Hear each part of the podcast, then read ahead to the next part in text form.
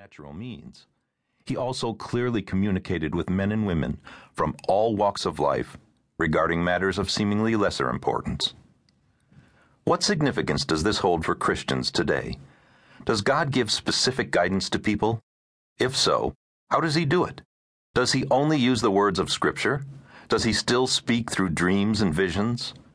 We contend that God does speak to his people. However, people must be prepared to hear what he is saying. It is crucial that Christians clearly understand what God is communicating to them and know how to respond appropriately.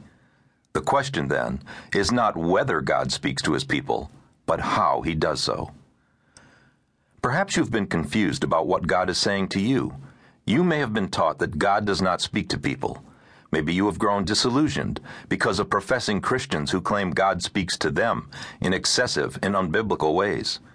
If you have not heard God speak to you, perhaps you have come to assume your experience is normative for the Christian life. This book is written to help you clearly recognize God's voice.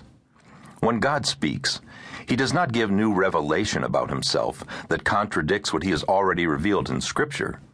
Rather, God speaks to give application of His Word to the specific circumstances in your life.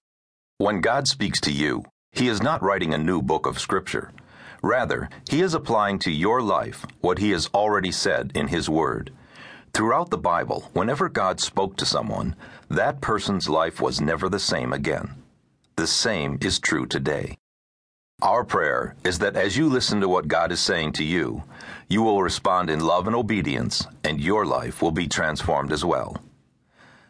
The director of immunology did come to understand what God was telling him to do. In his case, the call of God he had first heard as a teenager remained unchanged after all those years. Doug resigned his position at the research hospital and applied to be a foreign missionary.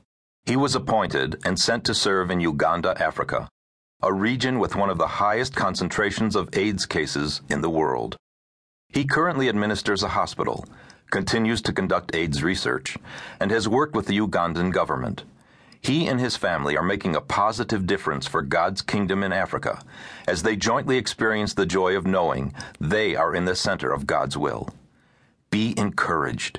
God, who spoke to Adam and Eve in the garden and spoke to Moses at the burning bush, said to his disciples, But your eyes are blessed because they do see, and your ears because they do hear. Matthew 13:16. He said to the churches in Revelation, Anyone who has an ear should listen to what the Spirit says to the churches. Revelations 2 7, 11, 17, 29, 3 6, 13, 22. He wants you to hear his voice, recognize it, and follow him too. Our prayer is that we can help you in the process. Oswald Chambers is best known for the widely read devotional book, My Utmost for His Highest, a collection of his teachings assembled and published by his devoted wife Biddy after his death.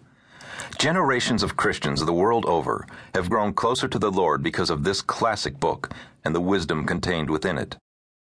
Chambers served during World War I as a chaplain for the British forces. When he was sent to Egypt, he initially went alone, considering the circumstances too dangerous to bring his family. Biddy was as eager to join him as he was to have her come.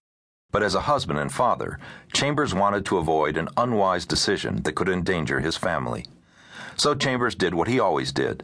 He sought God's specific guidance in the matter. He read Mark 9 8, as well as Psalm 37 4. Delight yourself in the Lord, and he will give you the desires of your heart. God spoke to him through his word, confirming to Chambers that he should invite his family to join him immediately. Chambers observed, No man, by mere high human wisdom, would dare undertake a step for Jesus' sake unless he knows that the Holy Spirit has directly spoken to him.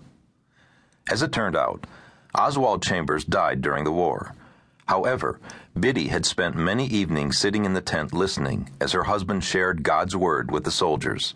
She had taken fastidious notes which eventually helped serve as the basis for several books. Those writings have in turn affected millions of lives. Had she not been there, much of what Chambers said would have been lost.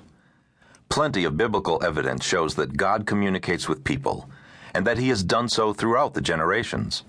But what does this mean to those of us who seek his voice today? The Bible makes an intriguing distinction. He made known his ways to Moses, his acts to the children of Israel. Psalms 103 7. The Israelites could cite many instances when the Lord spoke to their forefathers. They had personally experienced several compelling encounters with him. However, they apparently viewed these as random events. They did not learn about God himself from their experiences. Moses, on the other hand, saw beyond the act of God speaking. He was enlightened to understand the purpose behind the words. This distinction between God's acts and his ways is a significant one. God speaks uniquely. Saul of Tarsus was a Pharisee, zealous, self righteous, and proud. Are we surprised that he met Christ in a sensational and humbling fashion? God's first words to young Samuel, on the other hand, were spoken in a quiet, gentle voice, in the stillness of the night.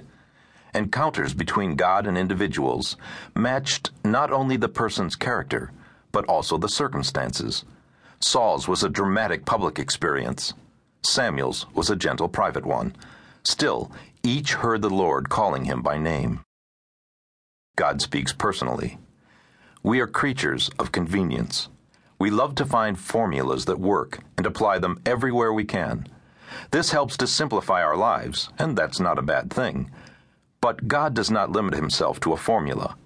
How often people say, if God would just speak to me in an audible voice, then I would believe him.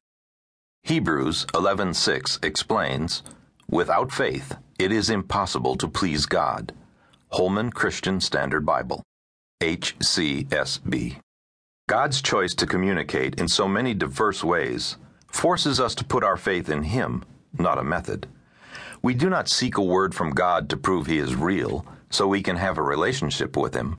Rather, as we seek to develop an intimate relationship with Him, we will hear Him speak to us. James 4 8. God speaks progressively.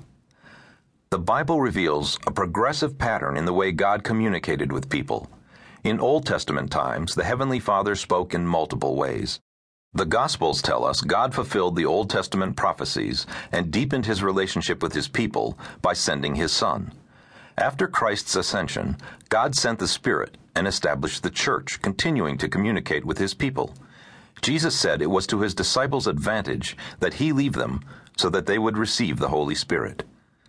God also relates to individuals in a progressive way. In the Bible, someone's first meeting with God is often more dramatic than later encounters. The original discourse between God and Moses was the burning bush experience. A bright light literally blinded Saul of Tarsus when the risen Christ first confronted him. Likewise, Ezekiel's first encounter with God was unforgettable as he saw a great cloud with fire flashing and heavenly messengers within it. Ezekiel 1 4 through 21. However, as each of these men grew in his relationship with God, God did not always need to use such dramatic means to gain their attention and to communicate his will. For example, the Apostle Paul mentions hearing from God often, but apart from a couple of exceptions, the manner he describes seems to indicate an intimate daily communication, not a string of earth shattering events. Many people seek a series of spectacular experiences with God, but biblically, the dramatic seems to be the exception rather than the norm. God seeks a dynamic, growing relationship with his people, so he speaks progressively to individuals. He guides people step by step, day by day, each new word building upon what he said previously. When God first spoke to Abraham, it was to tell him to leave his homeland and to go to a different place. At first, God didn't even tell him where his new home would be. After following God for almost 45 years, Abraham received the command to sacrifice his only son. Genesis 22, 1 through 3. It is doubtful Abraham would have been prepared for such a difficult word at the outset of his walk with God. Likewise, Jesus taught his disciples in a progressive way. He did not speak to them about the cross, for example, until they had first come to understand that he was the Christ. Matthew 16, 13 through 21.